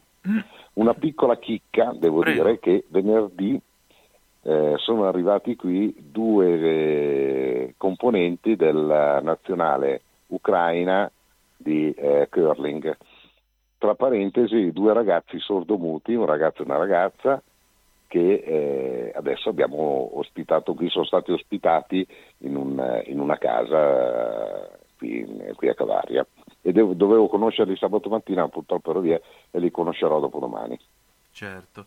Senta, ehm, come, come vi state organizzando al di là di questa spedizione che immagino, credo, ripeterà? Ma eh, come vi state organizzando in comune per aiutare l'Ucraina? State facendo una raccolta? Come si può aiutare l'Ucraina a Cavaria Compremezzo? Allora, in, modi, eh, in parecchi modi diversi. Allora, partendo dal primo, eh, come altri comuni ci stiamo organizzando nel fatto che eh, le raccolte dobbiamo farle per le persone che sono qui. Questo perché? Perché per portare gli aiuti là c'è Croce Rossa, ci sono altre centri di raccolta, poi parlando anche con eh, protezione civile, eccetera, eccetera, abbiamo deciso di fare eh, questa cosa, cioè raccogliamo per poter dar supporto alle persone che sono qui, perché veramente là, guardi, quando, quando sono arrivato in frontiera c'è il ben di Dio, c'è di tutto, di tutto, per cui eh, da portare lì in questo momento è poco. La cosa che stiamo raccogliendo per portare sono i farmaci, perché ci sono ospedali, punti eh, di soccorso che, eh, cominciano a, eh, dove cominciano a scarseggiare i medicinali, per cui eh, stiamo raccogliendo con la farmacia questi, questi medicinali. Eh, stiamo dicendo alle persone di eh, donare, come dice anche la, la Caritas di- diocesiana, di eh, donare soldi a strutture riconosciute e individuabili, dove eh, poi pensano eh, soprattutto per quanto riguarda i medicinali e farli arrivare direttamente agli ospedali.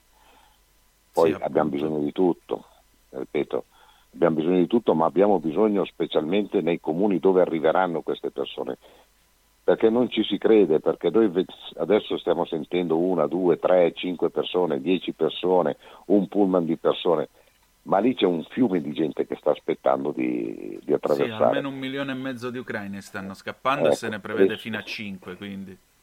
Esatto, ma tra parentesi, se voi fuori dalla, dalla come si dice, dalla, dalla dogana provate a chiedere ai, ai profughi cosa, eh, dove vogliono andare, eh, il 90% Italia, Certo, né Francia, né, né Germania, né Polonia, Italia. certo. Senta, io leggevo, io leggevo qualche giorno fa che dalle mie parti in Calabria stanno per tornare i bambini di Chernobyl, perché ne abbiamo Sì. accolti tanti negli anni 90. Da voi, quindi tra poco torneranno anche arrivando. loro. Stanno arrivando e stanno arrivando. Io l'altro giorno sono stato contattato dal, eh, dal sindaco di Albizzate dove c'era questa associazione per i bambini di Chernobyl e questi sono i figli di quelli che noi abbiamo ospitato qui dopo Chernobyl. perché ormai quei ragazzi che venivano qui hanno 30-40 anni certo. e eh, questi sono i loro figli che eh, con, i, con, le famiglie dove erano loro si stanno mettendo in contatto per mandarli qui e stanno arrivando. Italiani brava gente. Signor eh... Sindaco, lei che cosa, che cosa farà domani per questa gente? Che cosa faranno i suoi paesani? i miei paesani penso che stanno facendo non eh, tanto, ma tantissimo, perché eh, sto ricevendo di tutto, a parte chi mi chiede dove portare la roba, ma tantissime persone che vogliono ospitare mamme con bambini, bambini da soli, donne, quello, quello che c'è. E veramente stanno facendo tantissimo. Come comune ci stiamo organizzando con le direttive della questura arrivate venerdì, per cui con la registrazione perché non devono essere persone invisibili, devono essere persone riconosciute per poi avere quel famoso visto ONU eh, con, la, con, la, qualifica, vabbè, chiamiamola così, di rifugiato, perché non, non devono essere fantasmi sul nostro territorio. Abbiamo, ho chiesto ai medici, si sono messi a disposizione delle persone che abbiamo qui perché ovviamente il raffreddore capita anche a loro, la febbre capita anche a loro e un supporto dobbiamo darglielo.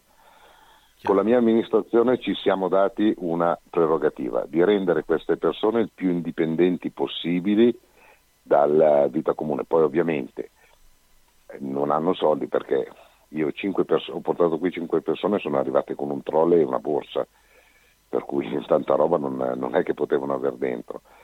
Con Caritas ci, ci fornisce da mangiare, da mangiare per l'Italia e cerchiamo di portarli avanti il più possibile eh, cercando di dargli tutto l'apporto, ma devono essere, eh, cioè dobbiamo rendere queste persone non dei fantasmi come abbiamo avuto per altre emergenze negli anni, negli anni prima e come stiamo subendo quella degli sbarchi, che sono praticamente la maggior parte sono fantasmi. Esatto, quindi a maggior ragione sapendo che gli ucraini vogliono lavorare, vogliono integrarsi, quindi questo solo, va solo al loro decoro e al loro vantaggio. Grazie certo. signor Sindaco per quello che sta facendo, grazie. Niente, un'ultima cosa. Prego. Con tutti quelli che ho parlato, loro vogliono tornare tutti in Ucraina. Il problema è che non so quando, quando riusciremo a, a, farli tornare in Ucraina con quello che sta succedendo.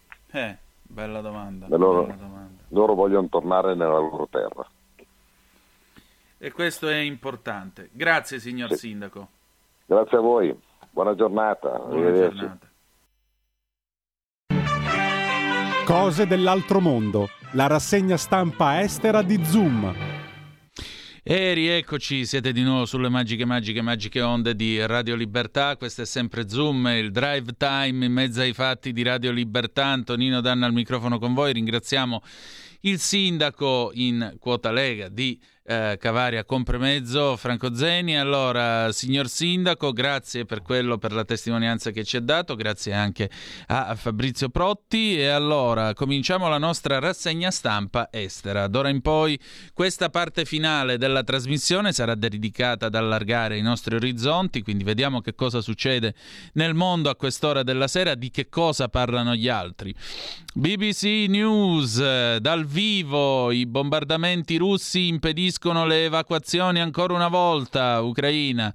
La Russia continua a bombardare Mariupol, Kharkiv, altre città chiave, nonostante abbia offerto appunto dei corridoi umanitari, lo dichiarano le autorità eh, ucraine. Tra l'altro, perché la Z è diventato un simbolo appunto eh, a favore della guerra? Il ginnasta russo ehm, Ivan Kuliak, c'è questo approfondimento di Paul Kerry e Robert Greenall pubblicato un'ora fa. Eh, il ginnasta russo ehm, eh, Ivan Kuliak sta per affrontare un eventuale procedimento disciplinare da parte della Federazione Internazionale Ginnastica eh, per aver mostrato la lettera Z sul podio vicino a un rivale, eh, un atleta ucraino in quel del Qatar. Ma che cosa significa questa Z? In realtà non si sa. È diventata una conversazione, un tema di dibattito sui social media. Eh, lo dichiara Aglaya Snetkova, che è appunto lettrice alla scuola di Slavonia e ehm, studi esteri europei allo University College di Londra. In molti casi questo mostra l'ampiezza a cui la Russia è o ha fatto parte del mondo globale. Mentre la Z nell'alfabeto cirillico russo è scritto differentemente e sembra quasi un 3, molti russi riconoscono le lettere latine. Emily Ferris, mm, che è una ricercatrice alla Rusi, eh, dichiara che eh, la Z è un simbolo molto potente e facilmente riconoscibile. Eh, ci è voluto infatti poco meno di, un, um, di 15 giorni per diffondere la Z tra tutti quelli che sono pro Putin e pro naturalmente invasione dell'Ucraina. Addirittura a Kazan mh, mm, circa 60 bambini e lo staff in un, osp- in un ospedale sono stati fotografati fuori nella neve formando un enorme Z davanti al loro edificio. Che cosa dovrebbe significare?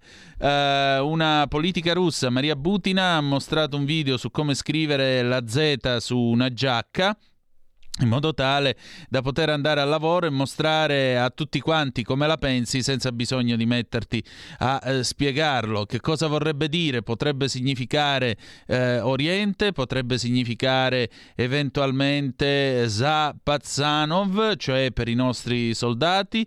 Poi c'è anche la lettera V che entra in gioco, sì la V Pravde, che si dovrebbe tradurre come mh, mm, forza nella verità. Quindi questo simbolo inquietante viene utilizzato utilizzato in questo modo.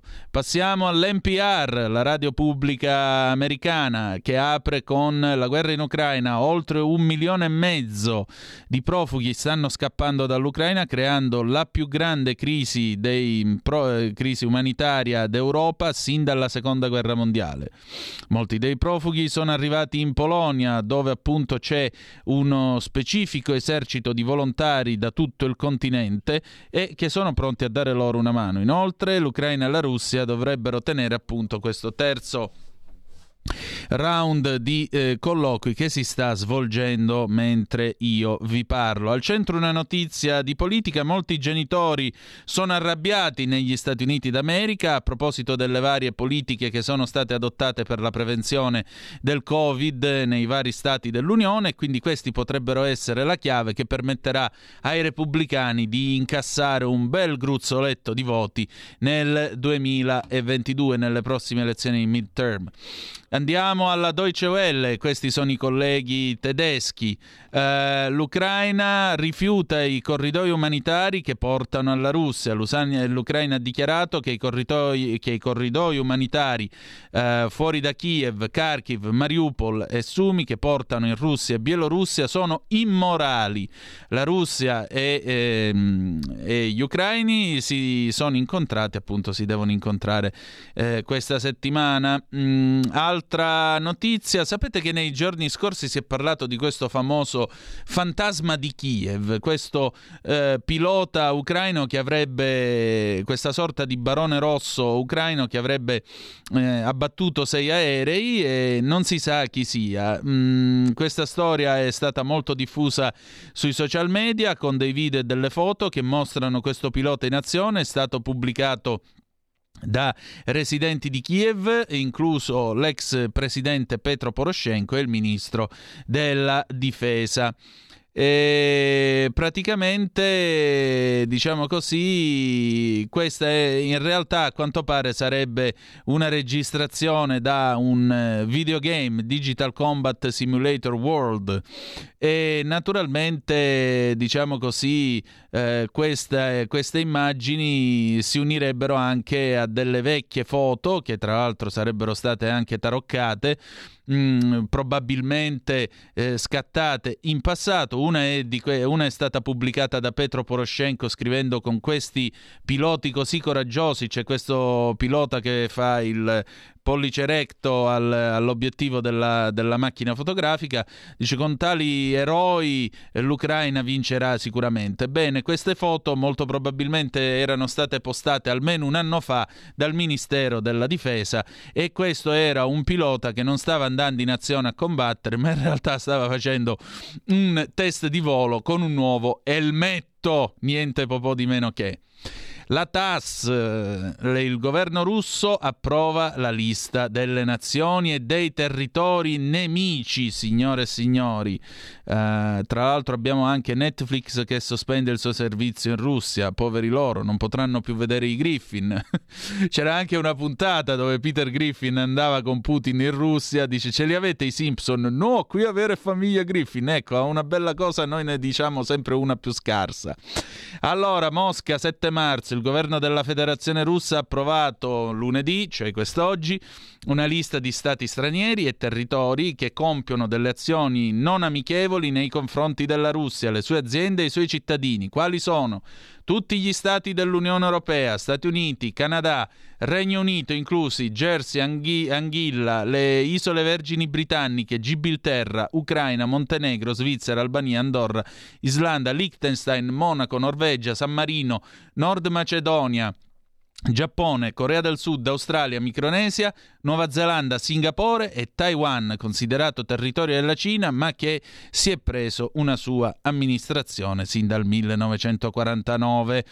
Queste nazioni, scrive la TAS, hanno imposto o si sono unite alle sanzioni contro la Russia dopo l'inizio di un'operazione militare speciale delle forze armate russe in Ucraina. Secondo questo decreto, i cittadini e le aziende russe, lo Stato stesso, le sue regioni e municipalità che hanno delle obbligazioni eh, verso creditori stranieri dalla lista di queste nazioni non amichevoli, li potranno pagare in in rubli, cioè con la carta straccia, ladies and gentlemen. Abbiamo infine Xinhua.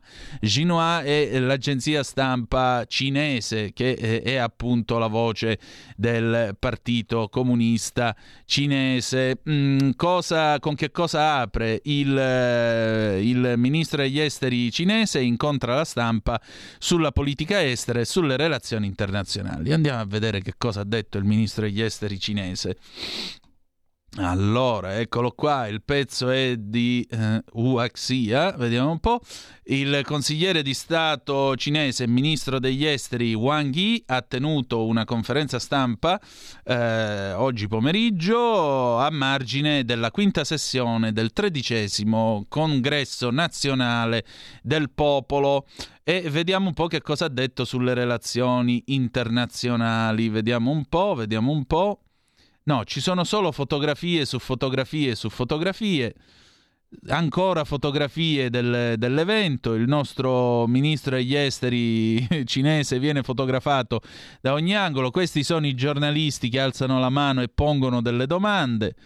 Lui saluta e se ne va. Quindi niente, questo era tutto il servizio di Xinhua su questo incontro. Invece Xi Jinping eh, sottolinea di gestire l'esercito secondo la legge. Per quanto riguarda mm, l'Ucraina, le ultime sul conflitto Russia-Ucraina, eccole qua.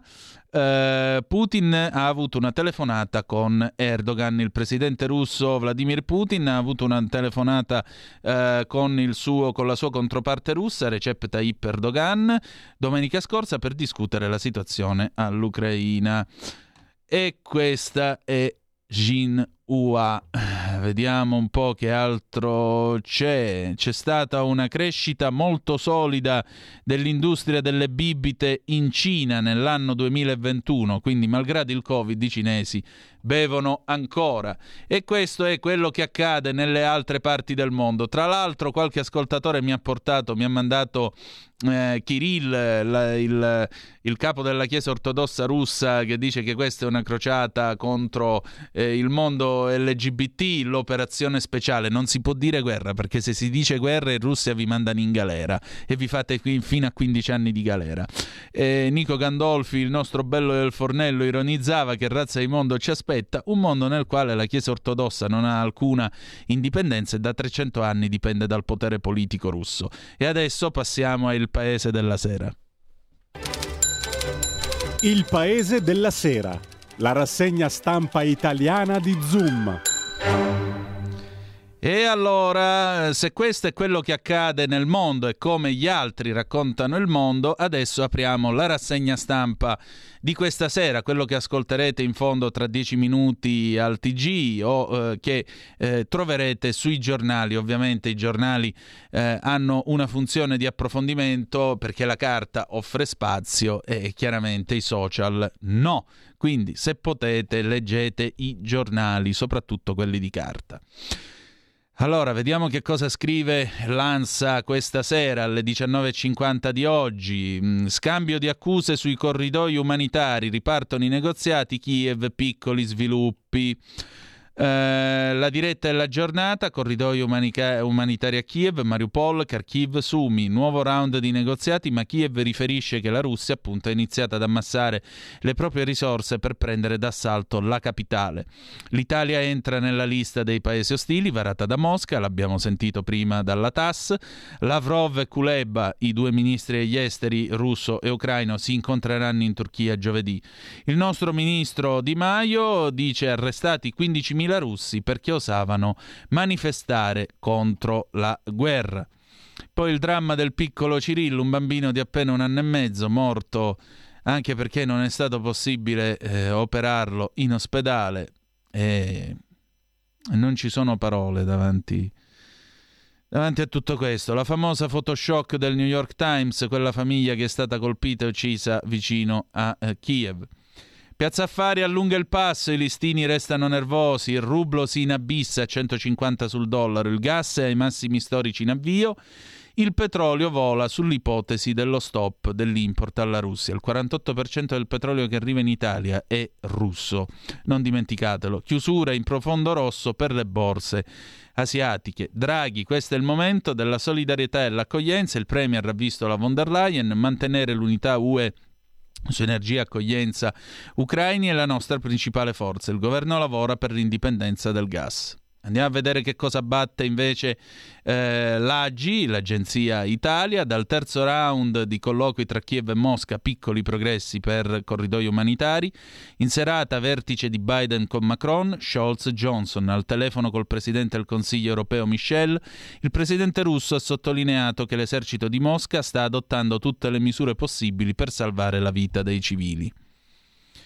Se non fosse che muore gente ci sarebbe solo da ridere. Eh, Draghi, von der Leyen, presto nuove sanzioni, Mosca inserisce l'Italia nella lista dei paesi ostili. A proposito, si è parlato molto di una disconnessione della Russia da internet. In realtà Antonio Pescapè, sentito dall'Agi, dai colleghi dell'Agi, dice c'è la possibilità che Mosca non stia puntando alla disconnessione, ma al trasferimento di determinati servizi online, prima ospitati al di fuori dei suoi confini eh, questi verranno spostati al suo interno così da ridurre la dipendenza dall'estero. L'ADN Kronos, guerra ucraina-russa, negoziati, corridoi umanitari da domani, mm, poi siamo nella lista dei cattivoni, pure noi. Kiev dice no eh, a corridoi umanitari verso la Russia. Il bollettino del Covid di oggi, se ne sentiva la mancanza, 22.083 contagi, 130 morti.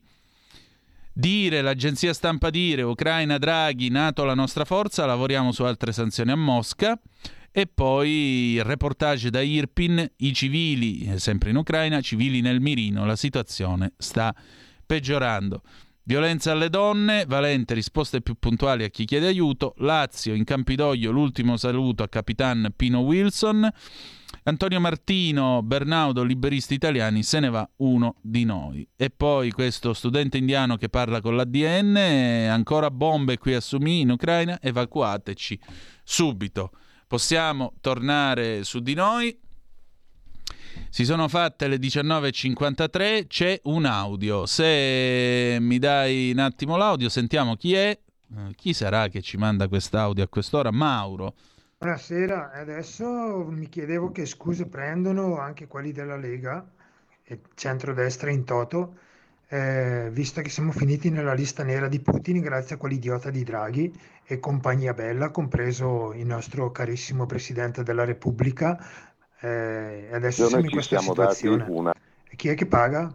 Chi è che paga? Sempre la povera gente adesso paga, eh? Grazie. Grazie a que- Poi c'è ancora anche il Green Pass, no? Per non poter andare a lavorare e non posso andare neanche in posta da persona onesta. Grazie, grazie a questi poltroni. Prima o poi eh, succederà che ci sarà la resa dei conti, ma sarà, ma sarà dura eh, la resa dei conti e stavolta non faremo sconti, mi dispiace. Ma quale resa dei conti che gli italiani vogliono fare la rivoluzione col permesso dei carabinieri? Dai, cerchiamo di non esagerare il tono degli interventi. Va bene, noi siamo giunti alla fine di questa puntata, è volata via in un lampo, spero che voi siate eh, contenti di questo esordio, insomma. Eh, tutto è perfettibile, dovremmo aggiustare forse qualcosa, ma comunque. Allora, domani, domani mi raccomando, seguite eh, Radio Libertà perché domani dalle 7.30 alle 21 solo voci femminili. Sentirete donne che parlano dell'attualità e della realtà che ci circonda. Dalle 7.30 alle 21 su Radio Libertà solo voci femminili. A differenza di un omaggio ipocrita a una data convenzionale, vogliamo sottolineare che senza le nostre conduttrici il nostro palinsesto sarebbe sarebbe dimezzato. Aggiungerei che senza il genio femminile, come lo chiamava Giovanni Paolo II, noi tutti saremmo irrimediabilmente perduti perché vedete, dietro un grande uomo non c'è una grande donna, deve stargli a fianco, che è una cosa molto differente. L'uomo alla donna, non la donna all'uomo. E allora chiudiamo la nostra puntata con, eh, visto che apriamo questa nuova stagione, con il pezzo che di solito chiude le prime puntate di una nuova stagione. Kit Emerson, Honky Tonk Train Blues, 1976. Noi ci ritroviamo, se volete, mercoledì 9 marzo alle ore 18, trattabili sulle magiche, magiche, magiche onde di Radio Libertà. Grazie per essere stati con noi e ricordate che the best is yet to come, il meglio deve ancora venire. Vi ha parlato Antonino Danna. Buonasera. Avete ascoltato Zoom, 120 minuti in mezzo ai fatti.